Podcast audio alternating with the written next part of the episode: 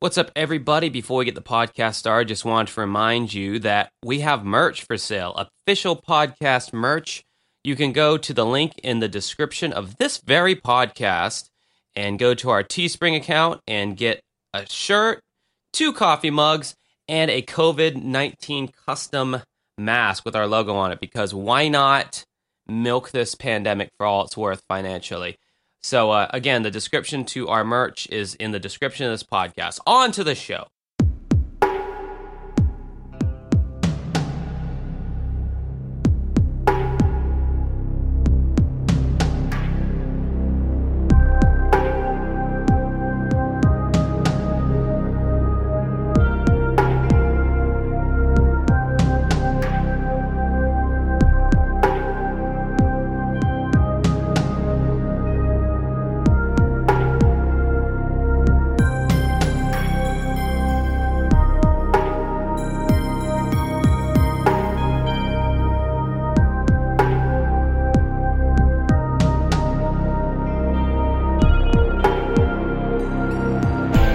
Everybody, and welcome to episode number 206 of Uncovering Unexplained Mysteries for Sunday, November 15th. 2020. I knew I was missing something in the first intro. I say the first intro because I already fucking did this one time and my computer sucks and everything went to shit. And um, another thing I'm missing is my co host. In my co host Mike's stead, we have the official podcast Scab Stephanie. Say hello, Stephanie. We got a chance to re-record it, and you still said the same horrible thing about me. Well, That's because so I, hateful. I think it's true, and I think it's funny, and I think it's accurate, and I just, you know, I just like it. You There- know, there's like a whopping like five percent of you out there that like me. I mean, you go out of your way to like, you know, little things in the the Facebook Australians group. like you. Aw, hi Australians. I specifically like you guys now. Well, we were sent um, chips from uh, one of our, our Australian listeners, and you got to eat some. Yeah, I get sent snacks from a lot of your listeners. Oh my actually, God, you don't And deserve any of it. slippers. No. I love my slippers. One of our Swedes sent you slippers. Yes, and a shot glass You and did nothing. Ow! That was not me hitting her. That was a uh, sound effect that was added in post. It's weird. But yeah, anyway, uh, some people might be wondering who the hell is this woman? What happened to Mike? When did his balls raise back up in his body, giving him this high pitched feminine voice? No, I, I shit you not. This is not a parlor trick. This is not Mike. Um, I am in a band that I promote ad nauseum on this podcast. I don't even think you little fuckers go and listen to. You unappreciative. Anyway, um, it's called Dancing with Ghosts, and she is the other member of the band. So anytime you've heard any one of our songs at the end of an, an episode and you hear a female singer, that would be her. And um, we've been on the road together. We've uh, gone through our trials and tribulations together. She's basically like my sister. So that's who she is. She's filled in like what on two or three other podcast episodes More and some that. bonus it's ones. More, more than that. More than that, but it's just very sporadic. It's pretty much whenever you tell me we're doing the podcast today. Yeah, I- there's not like a will you do it. No. It's, it's you're doing it, and yeah, it's pretty much the extent of it, which is great because you know you're you're you're a good trooper. You know, I'm, I'm flexible. in a pinch, you you'll do. That's so hurtful. So uh, I ask Mike this every week, so I'll ask you, how have you been doing? You've already discussed this previously, but Yes. that didn't. Uh, it didn't. It didn't take. No, so it did not. I'm gonna pretend like this is all shiny and new for you guys. Um, yeah. So how am I doing? Um, things that have been going on with me recently. Uh, my divorce finally went through. Um, that's been like three years separated, so it's been a long time coming. And what that means for me is that I can finally get health insurance. That's so fucking exciting. Um, because for the past three years, it basically has affected me negatively on taxes, and I've been un- uninsured because it costs way too much. They're like, "Hey, do you want health insurance for like over three hundred dollars a month?" I'm like, "Ha suck a dick." I don't think so. Um, so I'm like, I'll just not get sick, hopefully, and my arm won't fall off. Suck a dick. So Yep. crude. I know. We have standards on this podcast. They're very low, though. You're not going to come on here and dic- dictate to me my Dick. my tape. fucking standards. We we're a family fucking podcast. That's just not the truth. It's a lowbrow family, so it's fine. it's a um, family on food stamps, but a family nonetheless. yeah. Yeah, our trailer, it might not be as shiny and fancy as everybody else, but we have family standards. You just insulted about a third of our audience. I, hey, I've lived in a trailer, dude. So Yeah, me too. I got I got tra- I, I lived in a trailer until like three years ago. So it's not that far off, is what I'm getting at. It's kind of based in reality. Anyway, um, other shit that's been going on with me. I've had one of my friends living with me for a little bit, for like a month and a half, because she's kind of hard on her luck right now, and um, that's been very stressful because it's been her and her ten year old daughter and their surprise two cats. Um, and that's just been stressful because a lot of important things to me have been going missing around the house, like my makeup mirror, my socks that I wear with boots, my favorite soup spoon, and yes, that is a thing. Um, I have one, and it's a little Asian spoon, and it just it it it soups better than everything else, and I need it not to go missing. If you find her whimsy, if you find her whimsy just as annoying as I find it, you can text annoyed to uh, star seven four two.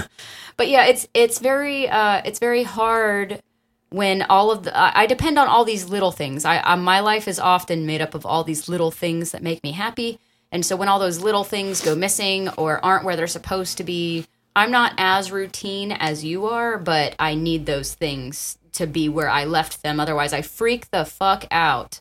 So I feel a little bit like a refugee in my own home right now, but it's temporary, and I'm just telling myself that it will be over soon. I hope because I'm doing the right thing for my friend, but I'm getting very stressed. So yeah, that's that's how I've been doing. Well, I've been doing fine, I guess. Uh, been drinking more than what I would like. That's that's fine. I've returned back to work as a DJ, which, with the way this fucking pandemic is going, everything might shut down again. For fuck's sakes, I'll be out of work again. Um, but yeah, I've been doing my gigs, and then when I'm at my gigs, the singers are so uh, selfish and self-important that they drive me crazy. They make me want to drink, and so I do drink. Um, and then nights that I don't have karaoke, I will go out and also drink. And the one thing I can say is during the pandemic, uh, I I only drank like once a week because I really had nothing uh, better or to do. So I was like, I'm not going to go out and I'm not going to drink alone at my house. Well, I mean, So- it's astonishing when you don't babysit the drunk people for a living how much less you yourself Yeah, want to drink. Yeah, well, you know, it, it drives me to drinking. as I'm also uh, we have the same job, and yeah, no, that's definitely the Karaoke. DJs, baby. Oh, yeah, I got her into this cult. Uh, it's amazing what you've roped me into. I've, I've. I've gotten you. I've, I've roped you into a lot of things. I've been your. I've essentially been a cult leader of sorts to you. It's, it, it's kind of like a, a, a- calm level of acceptance on my part because it's just like, ah, he's just going to bully me into something. So just, you know, Yes, and now you can see a firsthand case study of how uh, you, if someone can, you know, be uh, slightly and you know, gently roped into a cult-like atmosphere where the leader just gets her to do a bunch of things. yeah, and including like giving you money and Bitch, so you owe me right now in front of me on my computer. Steph owes two hundred and sixty dollars. I know, I'm always giving money. God, you always I owe always- everyone money, No, just you. Just you. and and Fark and your mother. That's all because I was sick with COVID. Uh-huh, but I've never do. owed anybody money in my life. He's he's putting a very negative portrait out there of me, you guys. I would just like to say I moved out at 18 and I've worked hard my entire fucking Did you walk life. up up uh, Snowy Hill both ways to school? There was no snow. I didn't see snow till I was 18 because my family never went fucking anywhere. Um, like literally the farthest we went from home was southern Georgia, and we live in North Florida, so that's not far. Um, but yeah, I've gone all over the place by myself or with friends. But that's neither here nor there. Yeah, hard times hit me when COVID happened because I couldn't get unemployment. Like unemployment wouldn't cooperate with me, and I've never been on unemployment before in my life either and uh, it was either like and my car payment was all like oh yeah we can totally uh, you know hook you up we have all these covid relief programs and then when i needed it they're like oh we just ended that we could totally make your $435 car payment with an extra 100 bucks and extra interest and da da da da i was like fuck you guys so yeah, life was not kind, and it took me about six weeks to get completely cleared of COVID because we were spiking here at the time, and there was no test centers that could push things through fast enough, my results were taking like 12 to 14 days and I had to get tested three times. It was not a good situation. So I'm still climbing out of that hole. And uh, it would be nice to finish doing that. The only reason I owe you money is band costing expenditures. That was not personal debt. It was more like, oh, we have a new music video. We need to pay Facebook to promote blah blah blah. I'm swiping like through. Tinder as you're saying all this. I know. You just put me on the spot and it made me look bad. And I wanted to clarify with people that I'm not a fucking leech. Um, I mean, you just you just can't care what these people think. You know, I That's care very much that I am not seen as like a a uh, leech or a useless person. Oh, that, that, no one that bothers me that. at my core, stuff like that. So No one thinks that. We're ha- see now we're having like a personal Dr. Phil moment on the podcast can you right do now. it as Dr. Phil? you need to take responsibility for your own unhappiness. How's that working for you? Not well. All right, anyway. Talking about impersonating someone who, who I'm not really not, um, we're talking about two uh, OG original Unsolved Mysteries cases this week, which I'm sure you guys are very happy about because uh, I think yeah. last week we we had to uh, bore you with the um, n- the news the season two episode of Un- Unsolved Mysteries. Uh, the the first two episodes, the Washington Insider and Were the Death in. Death in Oslo. Oh yes, they are very bad. Have you not seen any of the new? I've only seen um like two, and the first one that I watched, I was bored to tears, and it was an alien episode, and I Oh, was you, like, that was the worst That one. was the first that one was I the worst one from season one. That yeah. was the first one I watched, and I was like, "What the fuck is this shit?" It was so bad. I couldn't Yep. even pay attention because they would never, they would never actually get to the point and tell you what they saw or describe anything. It was just a bunch of hillbillies rambling on incoherently. It was terrible. And then- yeah, and then you have uh, mullet Donald Trump on there. Yeah, and I have, you know, like I'm nostalgic as heck for all the unsolved mysteries old stuff because, you know, like I grew up on it too. The first time we ever hang out, like hung out, we talked about it. Um, you know, cuz I remember, you know, going to bed. My bedtime was right at the time unsolved mysteries would come on and I lived in this long house. My house was at the very front or my room was at the very front of the house. The TV was at the very back of the house and I'd be closing my innocent little eyes, ready to go to bed in my room that had burglar bars on the doors and windows because that's comforting.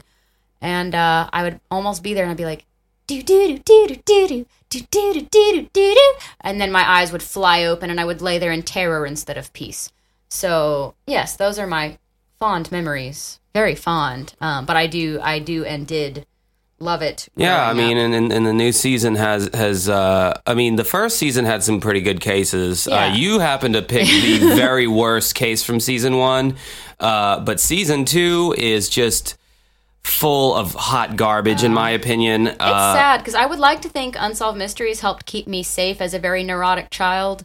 Um, I was so fearful about things that could happen to me that I think they never did because of my fear. yeah, I mean, I kept myself safe. I've said this know. multiple times that Un- Unsolved Mysteries has definitely it definitely instilled a a paranoia in in all who watched. I wouldn't say it was a healthy paranoia, but it was a paranoia nonetheless. And you know, uh, perhaps uh, I wouldn't have uh, looked left and right when crossing the street had I not watched Unsolved Mysteries. I only would have looked left, and then the rapist would have come from the right, and there there you go. I mean, my upbringing didn't help. With the burglar bars on the doors and windows, there was a key and a lock, and I remember my mom actually doing drills with me.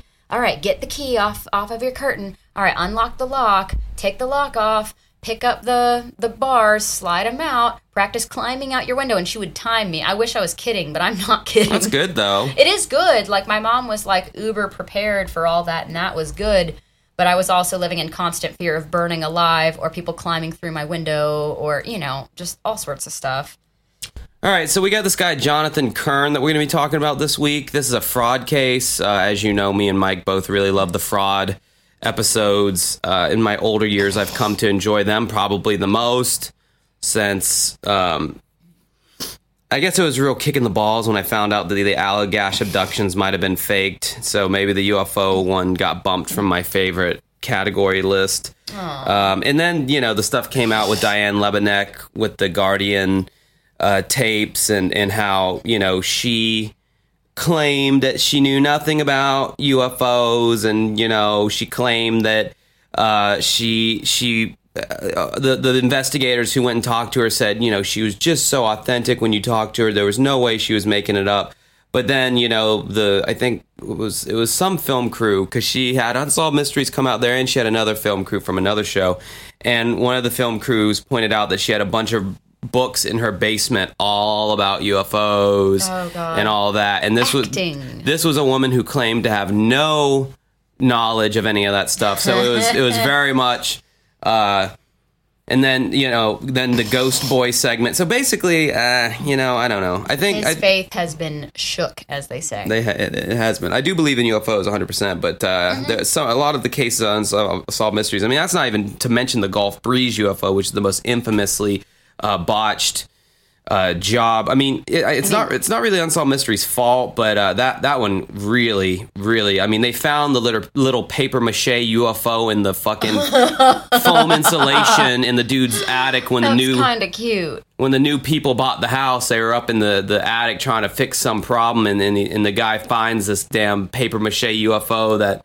was used in the pictures uh, that he superimposed over the sky at night or whatever. Well, I mean, like, yeah, I, I fail to believe that with the universe as vast as it is, like, it would be incredibly naive or almost narcissistic to be like, yeah, we're totally the only life out here, but that's like fucking intelligent and stuff. Like, I just don't, I don't believe that for a minute. And I've seen some weird things. Like, I, I videoed that thing one time and sent it to you and Harvey. That was very strange. And if you'd seen it in person, it was even stranger. Just a bunch of weird lights doing things that lights aren't supposed to do, that planes don't do, that helicopters don't do. I don't remember that video. It was weird. Well, it was a few years ago. Oh. But So I anyway, this it. is the case of Jonathan Kern, a fraudster who was impersonating stock car driver Jonathan Palmer, Yes. and his face looks weird as we've established earlier. Yeah, we established this earlier, but it got not recorded. Um, him and the woman in it, they both have like an uncanny valley weird thing going on with their eyes and eyebrows to me. I just am not a fan of their faces. The woman, though, is uh, played by a much more attractive woman in the segment. Which is a typical unsolved mysteries uh, thing. well, I mean, people like looking at attractive people. That's a typical, you want to get hired as an actor or actress, uh, be attractive, you know, might help. There was only one case that I can remember where the actress was less attractive than the real person, and that was the journalist lady who was covering the vampire scene in New York, who ended up, uh, they believe, getting mixed up in. Um, she was got got mixed up in drugs and all that, and, and she probably got murdered, but she was actually uh, pretty attractive. And I always have to comment on the lady's looks on these episodes because I'm a I'm a I'm a hot blooded male. Oh, American God. man, and I gotta. If she's pretty, I gotta say something about it. It's important. All right.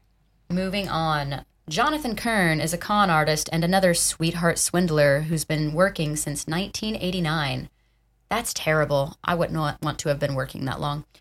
He wines and dines unsuspecting women throughout Europe, the whole time impersonating race car driver Jonathan Palmer. Which didn't we establish that that was like a pretty a pretty important race car driver? I don't know shit about racing. I mean, he, you know, he's he was a Decently semi successful race car driver. I guess I'm not into Yeah. it either. I don't know. But yeah, he's impersonating this guy, uh, Jonathan Palmer, and then robs his lady friends of money he never intends to pay back. In the process, he racks up bills and fees, all in the real Palmer's name. In October 1994, he went to America and met Elizabeth Grzinski. That's G R Z E S Z C Z Y K. That's a mouthful. Grzezik. I I don't speak whatever gook that is, so I apologize. At a, she, he met her, Elizabeth, at a Miami hotel. Um, she had her doubts at first that he was Palmer, as she knew some information about him, which is bizarre, but good for her. Yeah, that's one thing. like, uh, how did he? How like she knew not only that his hair color was different than Jonathan Palmer, but he also knew that Jonathan Palmer was a doctor before he became a race car driver. And it's like, wow, did he hit the pot of gold or what when when Yeah. trying to swindle this person? Because not many people, and I'm not trying to be sexist here or anything, but especially not many women are going to know all these facts about fucking stock car mm, drivers. I could give a so I couldn't, I couldn't believe that this woman happened to know who this this race car driver was. I feel like that could work more in his like to a disadvantage because then they already they're already set up with some base information about you that you shouldn't falter on whereas it'd be much easier I think to con somebody that knows nothing about it. well, I think pre-internet days it was easier to get away with it because only so much information was available, and you couldn't just easily pull out your phone and That is true. you know. Yeah, nowadays like it's so simple to disprove these shady people. But yeah, she did um she had her doubts at first that he was Palmer as she had as she knew some information about him, but when she saw his passport, she was certain that he was Palmer. Another person impressed by him was a car dealer who gave him a $78,000 Jaguar free of charge to use while in town. I wonder if that guy got fired from his job. yeah, right. Like, Larry, what the fuck? he, he at least got like a firm smack on the back of the head by his his, his supervisor. seriously that's just oh my god i love i love that thing where celebrities get all this free shit from all these companies it's so it's so messed up because they could afford quite literally any of that but you know like those celebrity grab bags it's just to see and be seen in it it's just so ridiculous um in fact everyone at the hotel including its owner believed that kern was palmer Soon, he and Elizabeth began a relationship. Then, one week later, he left without paying any of his $3,000 bill. That's a weird timeline that they gave us, but okay. Um, I don't know if they started dating within a week. I don't really know. Eventually, Elizabeth invited him to come and live in her Milford, Connecticut home. At the time, she still believed that he was Palmer. He began to focus on her money and convinced her to accept a personal check drawn on an Italian bank for $8,000. But when it cleared, her doubts subsided. Kern often took trips to Manhattan in a $125,000 Mercedes lent to him by a local dealer and also carried Elizabeth's ATM card. It's kind of weird that he would need her ATM card. I mean, like that would raise flags in my mind.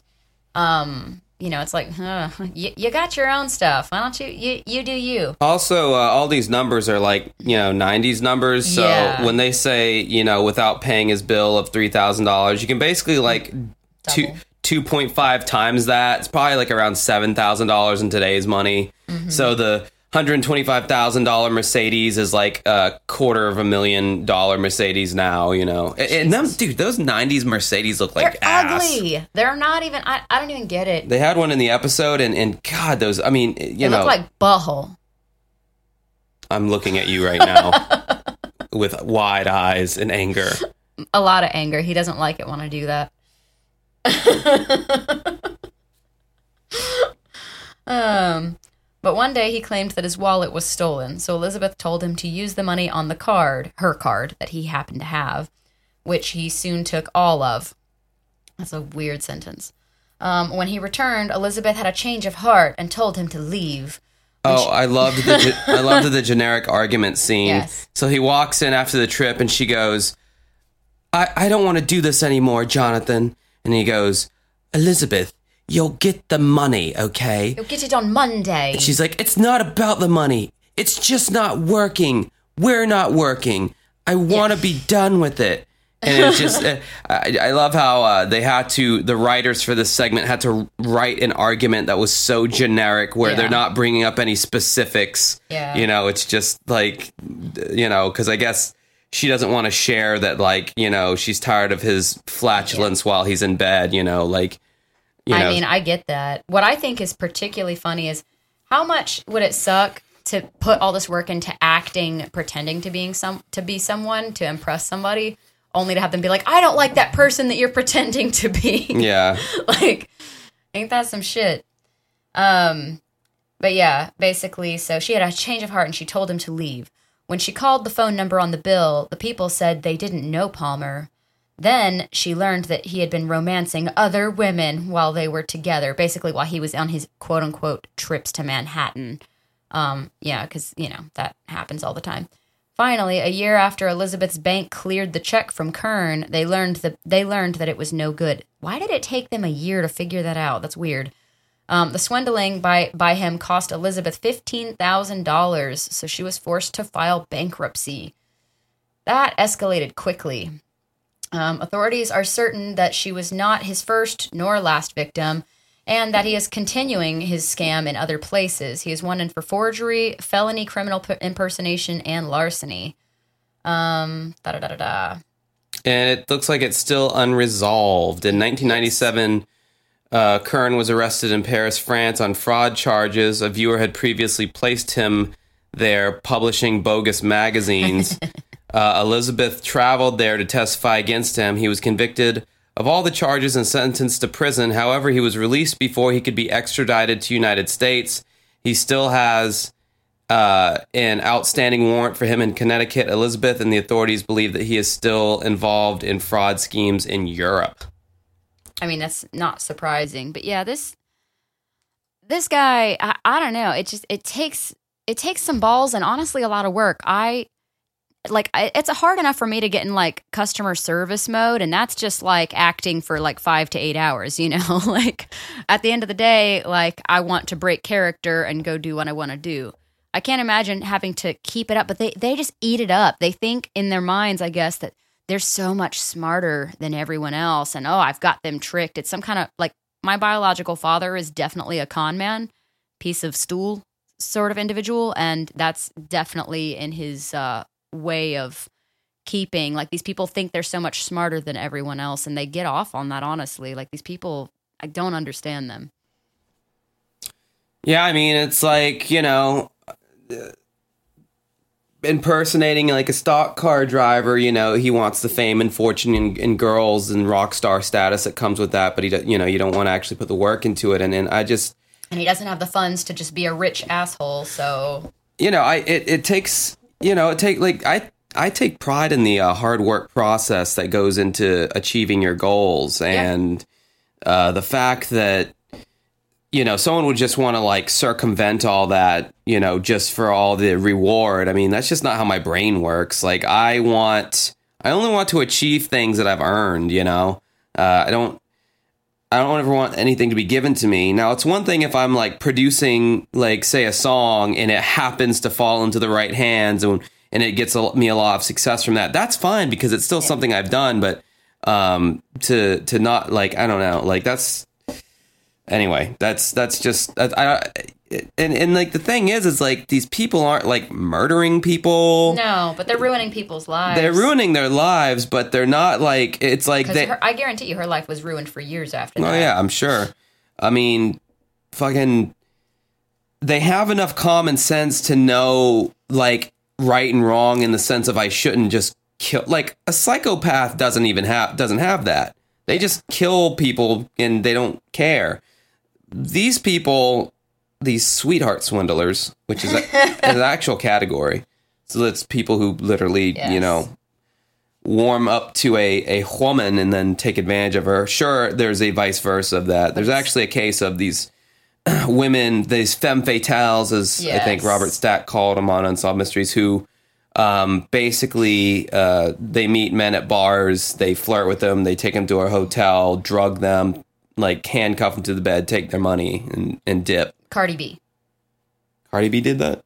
No. She i guess she uh she drugged this guy one time and took all his money and stuff It's sad that it's more. it's sad that it's all. It's like the your first reaction is to just laugh when it happens to a guy.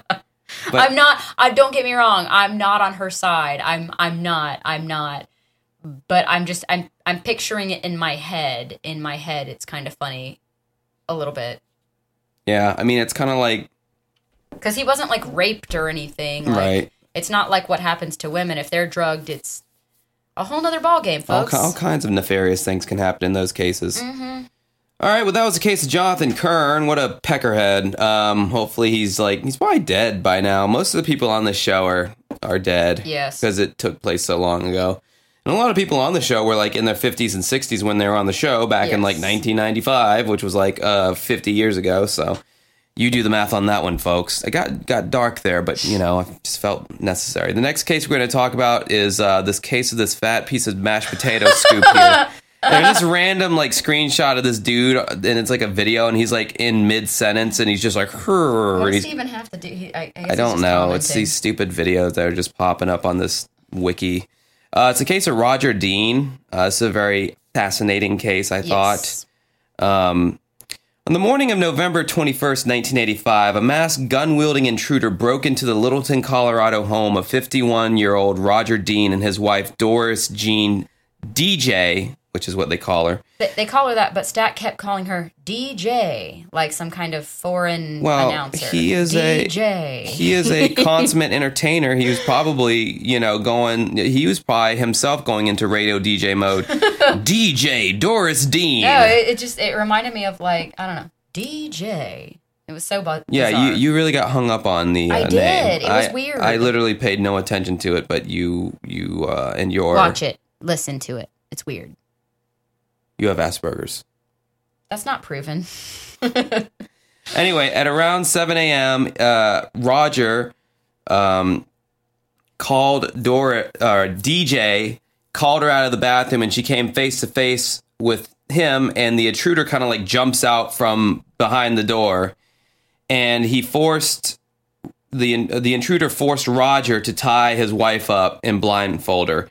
He then took Roger to another room where they talked to each other. Unfortunately, DJ could not hear what they were saying. Um, then a few minutes later, the intruder returned and demanded to know how much money DJ had in her savings account. He then looked through several drawers and left the room after hearing a noise. Roger told him that he had $30,000 in the bank. They left to go to the bank. As they were leaving, however, the intruder just was like, fuck it, and then fired a shot at Roger, striking a banister, but uh, it like ricocheted and hit his hand. So as uh, Roger went to flee him, he was shot multiple times at point blank range. Uh, he still tried to run, however, he collapsed on the driveway and died. The killer fled the scene in his car, leaving the mask behind. From the start, investigators, investigators were struck by several oddities surrounding the case. Roger had twine fiber embedded in only one wrist, meaning that he had never been tied up by the killer. He also he was wearing contact lenses when he was shot. In an upstairs bedroom, police found his glasses with duct tape attached, giving the appearance that he was blindfolded. These were red herrings, the investigators believed, to throw them off, you know, what really was possibly going on. Investigators believe that Roger hired an individual to come over to his house, abduct him, take him to the bank, withdraw $30,000 from his account, and leave him somewhere with it, or leave him somewhere with it to himself. Investigators learned that in the year prior to his death, he had taken nearly $30,000 from his business and deposited it in a private account without DJ's knowledge. The investigators learned from neighbors that Roger was seen in his garage at 7 a.m. on the morning of his of his murder. This was odd because on weekdays he normally left his home no later than 6:15, Yeah, he's literally just chilling with a cup of coffee, wandering around his garage because that's very normal. playing pocket pool if you know what I mean, playing with his puds. oh my god! Don't ever say puds. Who dresses like he does at 7 in the morning? He's wearing he's wearing these khaki slacks. Overachievers. with with a button down like one of those nice you know old man shirts tucked in with a belt on like at 7 a.m who the fuck dresses like that Meanwhile, I go to the grocery store in sweatpants and no bra, and you know that's fine enough for me. and no shirt Mm, I mean, so just sweatpants and that's it. I mean, if I thought it would actually like you know not get me arrested and maybe get me some free groceries, hey, shit I'm, I'm sitting around nine nine times out of ten wearing basketball shorts and some loose fitting t-shirt of some kind. This is true. So anyway, this this dude Roger standing outside his garage, forty five minutes after he would normally be out there, he's playing pocket pool in his pants. I don't. I'm just adding that detail for for sensationalism. I don't know if that part's true or not. So this led investigators to believe that he was waiting for the killer to arrive, and that opening the garage door was a signal for him. Uh, basically to be like, hey, come on in, baby. Now's the time to stage this robbery. Roger's family, however, could not believe that he was involved in his own death. The families never are. They never they, they never can believe it. So, you know. I do want to know why this guy shot him if that was the case, like because he didn't have any of the money yet. I would believe if you hired a guy to do something like this and they bring you to the bank and you have the money on you, yeah, they might off you then. But I don't know Yeah. what the motive would have been for him to shoot him at this stage if that's the case. That's weird. So they tried to move on with their lives, DJ and her daughter. Then, five years later, on July 21st, 1990, DJ received a threatening letter from someone claiming to be uh, her, her, kill, her husband's killer. The writer demanded $100,000 from her. He claimed that if he did not receive it, he would kill her daughter, Tammy. DJ and Tammy notified the police and the FBI. They believed that the writer was the killer, so they put them under protection and surveillance. On July 27, 1990, the extortionist called as planned, demanding money that Roger owed him. The FBI traced the call to a phone booth in nearby Denver. However, he was gone by the time police arrived, which is not surprising because that's how the fuck payphones worked in the 90s when you could still harass someone anonymously, the good old days. You sound a little salty that that's not an option for you now. Actually, I think if you dial star 67 and then your phone Yeah. number, it is it will be a withheld phone number. Something like that. But who but it comes up on your phone as unknown. Who's going to answer an unknown number? Old people. Maybe, but back in the day, your phone just rang. There was no indicator on it of who was calling. Yeah. So you just hello, and then you know you could harass someone however you wanted. The good old days, you remember. Um, so yeah, he was gone by the time police arrived. After nearly a dozen phone calls, the extortionist told DJ to go to a supermarket 20 miles north of her house and wait for further instructions. That's too far, dude. With an FBI agent hidden in her car, which was kind of hilarious in the reenactment. It was. He was like tucked on the floorboards behind her seat, just kind of like chilling back there. He's like, okay, okay, DJ, don't be nervous. As I'm creepily sitting back here, whispering in your ear. Uh, and there are also surveillance vans nearby. She attempted to lure the extor- uh, extortionist to lure the extortionist. She attempted to lure the extortionist into a trap. After a few minutes, a phone call came in at the payphone. The extortionist gave her instructions on where to drop the money. He told her to leave $100,000 in an alley behind an apartment complex in downtown Denver. At 10 p.m. on August 19, 1990, Wicked Wicked DJ left the money at the spot. The extortionist later called Tammy at their house claiming that they done fucked up and they did not follow his instructions. He also said that he would hurt her because of it. The money was never picked up, and the extortionist never contacted the Deans again. The Deans still hope that the killer can be found. Now, I have theories. I don't honestly believe that this guy was the original killer. I think this could have been anybody hoping to make a quick buck that had known anything about their case because it seemed like he didn't give any like too too exciting of details. He just knew, "Oh, I've got I know you've got a daughter and she's blonde and attractive and just like, you know, the details wouldn't have been hard to figure out. Um Well, with unsolved myst- we uh, with unsolved mysteries cases and police reports and shit in general, like sometimes there's details that they can't mention Yes. on TV. So in those notes that that were written, I mean, he probably said some stuff that only the killer would know. Police I guess. the police purposely withhold details from the media to help them catch the killer because uh, when they do apprehend someone who mentions a detail like, oh, yeah, you know, um, for instance, one of the sweetheart swindlers, um, they unsolved mysteries and the police they withheld the fact that this guy was really known, well known for being a good magician. And when um, the guy called the helpline to say who he thought the sweetheart swindler was. He's like oh yes. He said something about the fact that oh and he's great at doing magic. And at that point they uh-huh. knew he was legit. The tip was legit because they did not tell the public that bit of info. Fair enough. i think that's what the case was here. But yeah, because they it just based on what we were given, I was like, that just seems weird. Like they had a hard enough he had a hard enough time trying to get thirty thousand dollars out of them, and now he wants a hundred thousand. And so other things that are not mentioned here is apparently together DJ and well i was going to read all that oh okay, I didn't know it was in there. Um, so uh, as, under the suspects tab, it says the killer is described as a white man, approximately six foot. He was between 20 and 40 years. Well, that's helpful. Years of age in 1985. He's uh, between 20 and 40 and anywhere in between. So that's like, you know, what, uh, 12 million white men. Uh, his car was believed to be a 68 Pontiac or a 78 Oldsmobile. He is believed to have an extensive vocabulary. Investigators have noted that they both they have both DNA and a partial fingerprint belonging to the killer. However, they have yet to receive any matches. Investigators are not certain if the killer and the extortionist are the same person. They believe that the letters were written by a man and woman working together because, as, as I said uh, earlier to Stephanie, in one part of the note, the person complains of having an itchy vagina, so that's how Oh they knew God. it. I was just gonna say perhaps it's us. I mean, it's a thought. Oh, like perhaps it's you, the podcast. No, I was talking about a guy and a girl co-writing together.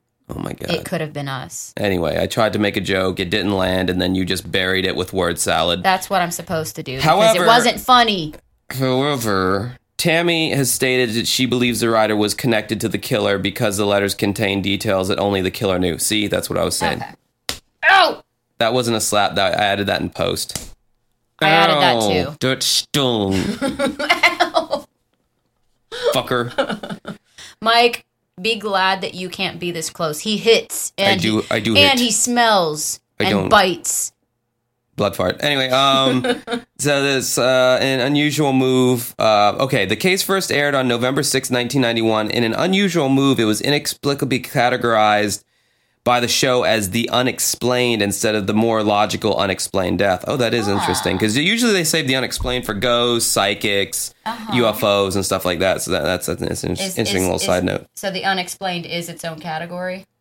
Yes. Okay. Like I said, it's UFOs, ghosts, Okay. paranormal stuff. And this is not paranormal. Um, the result of this, unresolved. Fortunately, the extortionist never carried out his threats against DJ and Tammy. However, uh, he was never identified, nor was the killer. I mean, they say fortunately, but Jesus Christ, these people have to live their whole lives Yeah. being terrorized of when this might happen, this looming Yeah. threat. Are they being watched? You know, all that jazz. Um, he was never identified, never identified, nor You're- was the killer. You're doing great. Investigators no longer believe that the extortionist and the killer were the same person, as he got uh, several of the facts wrong when contacting the deans. Oh. So you might be onto something there. It Might have been an opportunist who's like, "Oh, I'm gonna, you know, it's on the I've- news. I'm gonna try to." That's exactly what I'm thinking. Investigators have noted that they have several suspects, including the son of Roger's secretary, whom he allegedly had an affair with prior to his murder. Uh, he matched the description of the killer and was angry with him over the affair. Police stated that they have not ruled him out or his mother out as suspects. Another theory police have investigated is the possibility that the killer knew about Rogers' embezzlement from his company and planned to blackmail him. Investigators also noted that there are at least six suspects in this case that they have yet to collect DNA samples from. These suspects have refused to have their DNA collected. Well, what I was going to mention earlier that you said was in here that isn't in here because you don't know what I'm thinking. Um, other parts that were in the episode that they didn't mention here was that apparently um, DJ and What's His Nuts had two children. So they had the daughter, and then they also had a son who had died two years prior from a car accident. And then, like, pretty shortly after that, her own parents died. And then her husband gets killed. So she's just, she's had a time Yeah. she seemed very emotionless in the uh She was probably highly sedated. I would imagine. I, I would imagine at that point that's Your dumb bone fingerprint hand fingers are on my arm. that's so weird. I don't know how that happened since I didn't hit you. Um but yeah, that lady seemed heavily sedated uh throughout the segment, which I guess is kind of what you'd need at that point, like lots of therapy and some not give a fuck medications because that's that's a lot. Me pills that make me not feel. Yeah, but it's interesting that Unsolved Mysteries didn't either know or say anything about the affair because yeah, no no shit, he was definitely up to some shady some shady things to have been put in the positions that he was, like taking money and not telling the wife about it. He was up to things. He was going to have a full-blown mistress on the side or just leave her and take his mistress on vacation or any number of things. That's totally what was going on. And they didn't mention in the article, but she even said on the episode that th- their marriage was, you know, they had they were having issues. Yes, she said that, but n- we didn't get any other information about it. Um, but yeah, yeah that that segment is truly it, it, it's it's a mystery, but I feel like I have some of the answers. Like, but I feel like they never just found the guy who could blow the lid off the case. I guess they didn't have enough uh, like evidence to uh, get like a warrant for Yeah. the DNA of the suspects. Yeah, they probably didn't. And and I think the guy who was um, basically blackmailing her toward the end, I don't think it was the killer, but I do think it's probably somebody that's never really been a con artist before because it seemed like he didn't have a lot of gumption to you know the stick to itiveness. Um, it just seemed like he was new at this, thought he was smarter than he was, and got in over his head, so he pieced out before he got caught. That's what I think. Yeah. Because, uh, you know, he called up Tammy after DJ dropped off the brick of money and he's like, You didn't follow the rules. Now I'm going to have to hurt you. Yeah, I think he got spooked, even though the Which- money it was real money from what I could tell. Which to me, uh, I'm gonna now I'm gonna have to hurt you. It sounds like he's gonna walk up to her and pinch her really hard or something. Ow. Oh God! Don't make fun of my late grandmother. Um, so many in- inside jokes here. Um, yeah. So uh, I yeah I think uh, he just assumed that the uh, FBI were probably involved, and as soon as he you know. Because I mean, you know, what, what what's the first thing you're gonna do if you get a threatening letter? You're gonna fucking call the cops. You're not gonna like keep that shit a secret. Why? Yeah, and it's funny because he didn't even mention it like no coppas, or at least he Yeah, didn't. he they didn't make that uh, known or clear in the episode. You know, Chances are he was probably like driving near the parking lot, saw too many vans, and was like, "Nah, fuck this." And Yeah, I- or or he just chickened out, whichever. Yeah. I mean, it sucks for her, man. That that that that feeling of being terrorized constantly is a awful feeling. I had this like nightmarish uh, uh, former uh, coworker that worked as a, a karaoke DJ with me, and um, he trained me partially, although he didn't really teach me that much because I already knew everything. But but he insisted because He he, he, he had such a Napoleon complex. He insisted that he needed to train me also. I needed to go through three different training processes before I was ready to fucking run a goddamn karaoke gig, which is not difficult by any stretch of the imagination and uh, he like I pissed him off, and uh, he started like stalking me at my gigs, dude. He would like show up to my gigs, and he, he would s- watch you. he would watch me all night and I've take and take notes. And then he would give me the notes at the end of the night on how I could improve my performance. There was literally a gig that this guy called out of once, and Josh filled in. And I went up there just to like hang out and dick around. And the guy literally showed up to the gig that he called out of and just watched him from across the room. Yeah. Oh, yeah. I remember that. Yeah. You were that. Yeah. It, and that was pretty fucking recent too. He called out of a gig, and then I covered that gig. I didn't want to because I knew he would probably show up, and he did. Which and he hung out with his buddies all night, and it's like the, this this um, passive intimidation that he always tried to do with me, and um, you know, I just that feeling every time I saw him, my stomach would drop because I just had so much disdain for him and his creepiness. My boss had to tell him, stop stalking Josh at his fucking gigs. And he's like, I'm not doing anything wrong. I'm just going there. And it's like, dude, you are insane if in your spare time, that's how you want to spend your time. Oh yeah, no, that's not that's not a thing that normal people do. I don't. I would never go to work. Period. If I didn't have to be there, like that's a weird thing to do. Because that that incident was um that was actually before I was a DJ. I think. Yeah, that it was, was. at that pool hall. That was a long time ago. Yeah, that place sucked. That that was one of those smoky smoking terrible. inside places. I'm so glad they've done away with most of those in, in Jacksonville. I don't miss those. All right, moving on. We got the perks of being a Josh Flower. So, uh, as you know, I uh, stumbled upon my uh, diaries that I wrote in on Xanga.com back in the day. Um, I started when I was like 14 or 15, and I did it all the way till I was like 24. So it was basically 10 years of my life. And I've been reading through these diary entries, and they're pretty fucking cringy. And um, I'm excited because I've missed most of these. So this I, will be fun. I, I will me. make the um, the the um, You what- should put a little theme song before these. I know. I need to. I, need- I need to come up with a Josh Flowers theme, but I will make the uh, what's the the thing you say, God, my fucking brain from drinking for four days Yeah, straight. his brain's not good today, guys. uh, the uh, precaution or the Oh, uh, dis- uh, disclaimer. yeah, disclaimer. I'll make the disclaimer that uh, I, I use the word gay and, and fag freely uh, in a lot of these. I was I was not a very woke individual when I was younger. I was a fucking little stupid idiot. And uh, I was just basically a, a horrible person. So um, I apologize in advance if uh, any of that is read and it and it offends you. Just know that I'm not I'm not like that now. So um, here we go. I'm ready. Sunday, May 15th, 2005. Hello, Nasty. Yesterday was fucking sweet. I went out to the Bacardi picnic, which involved food, kick ass. Then I went home and sat around.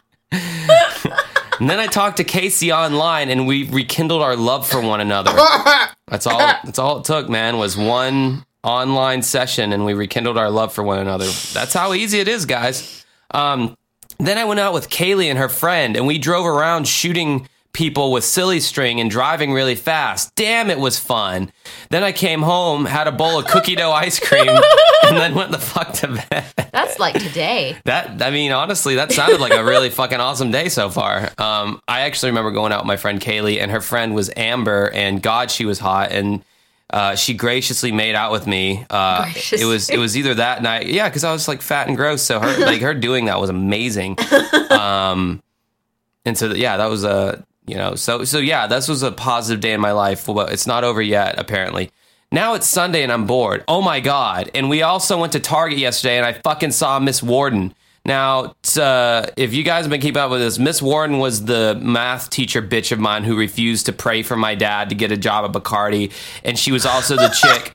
Uh, she was oh no Budweiser. She was also the lady who um, uh, was like, "Why you keep laughing at me?" And I was like, "Uh, Miss Warden, they're probably laughing at you because you get mad over the the smallest things." And she's like, "Josh, that's bordering on disrespect."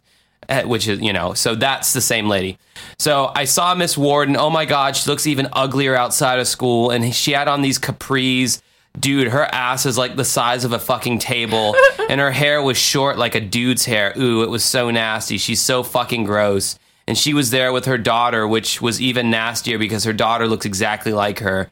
Yeah but that was that wasn't that okay. That okay. so today I'm probably just gonna do nothing, dude. I haven't heard anything about that Bacardi job. I hope I am getting it. Oh yeah, my friend Zach called me, and apparently he got drinking. He got caught for drinking at his friend's house, and now he's like super grounded. His grandparents were pissed, so pretty much no hanging out with him anytime soon. Okay, well that's it in the life of me. I feel a lot better today, which is good. Okay, I'm out, you fucking whore. Very I aggressive like end that to you that. talked down to your to your diary. Also, I like the fact that you wrote out "ew" and uh, "supa" with an H, Yeah. not an not an R. So, um, that Bacardi job, I did end up getting it. That was one of the worst jobs I've ever had in my life. Um, Did you pray for it? uh, probably. I, I still had some semblance of, of, of faking my belief in God back then. Um, that job, I worked on the quality assurance line. And I've already told Mike about this, but basically, I just had to inspect irregular bottles. Like there might be like an off-center label or a ding in the cap of the of the bottle. Dude, Bacardi and I guess most other alcohol companies are so anal about Brand. their how their bottle looks, and they want everything to be fucking perfect. Um, so that job was fucking ten hours of just hell in a loud very monotonous. in a hot loud factory. You had to wear earplugs because it was so loud in there. You couldn't talk to anyone because it was too loud. There was no point.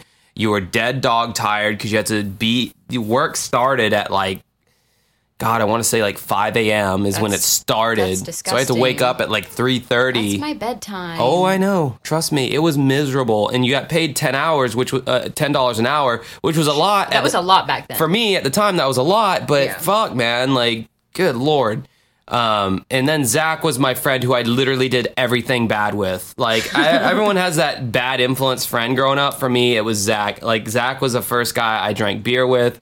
He was the first guy that I, I think I smoked pot with. He, uh, any any kind of trouble that I got into, Zach was always that guy. And now Zach isn't doing so great in life. I still keep up with him. I'm shocked.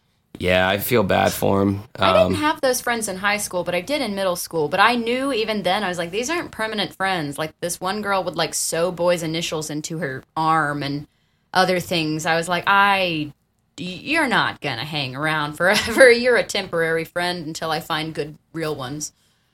So I'm glad I didn't have any of those in high school because I, I, me and my friends were nerds. We didn't do a lot really. all right, moving on. Uh, oh, you're giving them another. oh yeah, I usually do like three or four of these. Okay.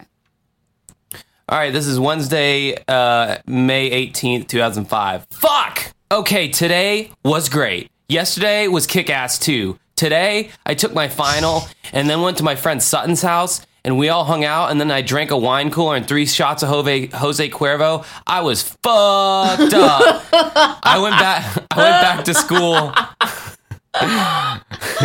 yeah, this sounds this sounds about right for who I would turn into in the in the future.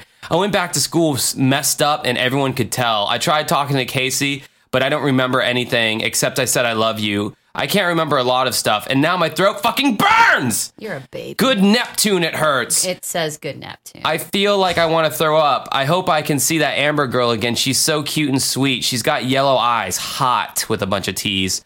Okay, yeah, so that's about it for now. God, my throat burns. It just sounds like maybe you had something else going on with you. I remember that day. That was that was an awesome day. We took our finals. We went to my friend's house, and just as I described, we we took shots. I and you know, So Jose. you left school and went back? Yeah, there was some break that they allowed us to have, and yeah, I was very much buzzed when I went back to school. And uh, Casey said something to the extent of, uh, "You fucking loser" or something like that, because she knew I was drunk. Or something. yeah, that was kind of a pretext for uh, what would happen for Joshy in the future with his little alcohol problem, which I totally have under control now. Yeah, it's totally good. All right, Saturday, May 21st, 2005. Okay, you know what? Casey, this mudslinging is so old now, okay? I got your point, you got mine. This is so stupid. I'm ready for it to end. Now, let's just both forgive and forget and know that bad things happened in the past, but we can have an okay future if we just stop arguing and getting angry at one another. There is no point. Just calm down. And I'm just going to back off from you, and maybe someday we can talk again. But for now, let's just stop talking to each other because it's only making the wounds run deeper. And I'm tired of being hurt by your comments, and I'm sure you're tired of my stupid ass remarks too. So let's move on. And I'm serious this time. No more fucking comments from me at all. I'm backing off you because you obviously want it that way. I'm so sorry. Okay, now let's end this. What do you say? All right, this next one is from uh, Tuesday, May 24th, 2005. Exhales. Today was pretty fat, or P H A T fat. Um, I went to the mall with Josh and I saw Cherish and Megan, and Megan was like wearing nothing. Ew, it was creepy. Whatever, dude. I was I was completely attracted to Megan. I, I, why am I acting like I was creeped out by that? She was hot, and Cherish was hot too. Then I spit my gum at her. what? All right. Then we went to Books a Million. Then we went to see Kingdom of Heaven. That movie fucking sucked. I've never seen a two and a half hour piece of shit worse than this. Boring, old. It's like a movie you would see on the, that TBN channel, uh, Trinity Broadcast existed. Network. Oh God. Oh my god, it was horrible. Then on the ride home, my dad explained to me how everyone pretty much takes advantage of him, which was true, which pissed me off. Just random people will ask for his help and he would just dedicate his time and energy into helping them, and now I'm here doing nothing. I studied my German CD today. That was gut. Thanks, Katie, for helping me out with the song. It's a rockin' track. I got a shit. Oops. Wow. I got to go real bad. Um, That I- sounds like you just Yeah. shit your pants. I think that's it. I almost had a panic attack in the movie. That was discouraging. My fucking pills are like losing their potency, which is also discouraging. Job orientation Thursday, work Tuesday, sweet ass. I'm saving up for a Rickenbacker bass guitar. That's the bass guitar Geddy Lee from Rush uses, or he used to use it. Now he uses a Fender Jazz bass, which has dead, sucky tones, so I don't like it. My hair is a good three and a half inches long. It's getting there. I'm gonna get it highlighted just for a change. I'm tired of brown and I'm gonna work on my tan. Those those would be good ideas. Today was actually not boring, so that's good. I'm taking life step by step, man. I got no future ambitions. I'll dick around with the Xanga later. Uh, Now, see, I feel like a successful person that ended up in a successful band would have already been Now I was practicing hustling. music at this time, but Yes. like I, the, The fact that you boldly said you have no future ambitions is concerning. yeah, I mean, I don't know, man. I joined my first band when I was 15, so it's not like I haven't been trying this whole time. Uh, all right, I'll read one more and then we'll uh, wrap this up.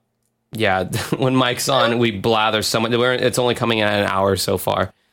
Well, I mean, we had to do a whole redo. So, Yeah, that's true. Uh, let's see here.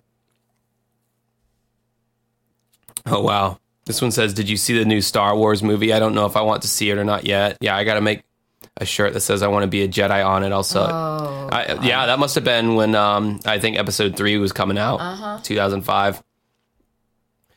Um, all right, I guess this is the last one I'll read and then we'll wrap it up. Thursday, uh, May 26, 2005. Hello, Xanga. I went to my orientation today and it was pretty cool. I'm going to be on QA, which is quality control. I basically have to pour out the alcohol with defected labels, so 10 hours of that will be great. you weren't wrong. But I will make a lot of money though. After my orientation, we went home and I watched Unsolved Mysteries. Hey, I told y'all, He's not a motherfuckers. faker. I told y'all. I watched Unsolved Mysteries. Then me and my dad went to the mall in search of a lava glow Darth Vader. Okay, but alas, we could not find it. I saw a lot of interracial couples there, which confused me. Uh, oh, Then we went to Foot Locker, which is don't read that. Oh wow, Josh, you are my friend. Ooh. Ooh, don't read that. My God. Yeah. Anyway. Oh, I don't think I can. I don't think you can read the rest of this. All right, dude. Like I said, Josh has a lot of has had a lot of growth I have had a lot of growth as a person. I have, and and that that this was not a good. This was not a good thing. I can't. I can't even read that, dude. No. That that is. Yeah. I I I was a stupid kid. And I said stupid shit. And uh, this is a a fine example of something that I am glad is not on the internet anymore. Wow. Okay. Jesus, yeah, this is exactly what somebody would want to dig up. Well, we're gonna wrap up this podcast Maybe just delete that whole thing. Uh, that was uh, that was not that was not a oh, you could read that one. That one's good. what the this one? Oh, okay, yeah. So we'll do one more. Friday, May 27 2005 Hello, Xanga. Well, I'm watching Unsolved Mysteries on Lifetime now. Hey, that show is so freaking creepy. I love every minute of it. Oh my god, it gave me goosebumps. So I'm supposed to go to the mall today or something with my friend Jeremy. That will be cool. If any of y'all want to meet us up there, we can hang out and bone if you're a chick. Did that ever work? Nope, it never did. never did. And I don't know why. You know, if you're a female and you saw that, hey, if you want a bone, That's hang up. hot. Yeah, I mean, uh, why were the chicks not running to me? I don't know. I need more. I need money, man. I can't wait until my first paycheck. Three hundred and fifty dollars. Sweet. Katie, could you please work on that song box for me? I will. That was some feature on Xanga. I won't bore you with. Okay, I'm bored, so I'm gonna go play something on something. I don't know. I'm bored. Did I mention I'm bored? Bye, and then not a woke word. Yeah. Okay, well that about does it. Um, cool. Um, so yeah, that is the podcast. I'm just trying to mark the next one, the next journal entry for the podcast, so I know. Um, I hope you guys enjoyed this. I hope you enjoyed the cases. I hope you enjoyed my diaries. Oh my god. I hope you enjoyed Stephanie and her body, her body. Touch my You were body. gonna do that. Um, but we are off to try to record some vocals for our new song. We got a new album coming out. But, you know, these days it's easier to just drop single after single rather than a whole album. That way, It's not that it's necessarily easier, it's that you will likely get greater traction or success doing it that way and each of those songs get gets more attention than it would released on an entire album. Yeah, it, it's just, you know, people don't listen to music the way they used to. So instead of just dropping the whole album, like what I would like to do, so you guys just get all this new material just at once, um, you're gonna it's gonna get kind of leaked out because that's that's literally honestly the the best way to take advantage of um, the uh, listenership basically. So that's how we're gonna do it. But they have short attention spans and so they can thoroughly enjoy one track longer and probably listen to it more than they would uh, an entire album. But we will have that album coming out. Um we have a we have a release date for it, but I'm not gonna give it away yet. Oh, I was gonna give it away. Oh, okay, give it away.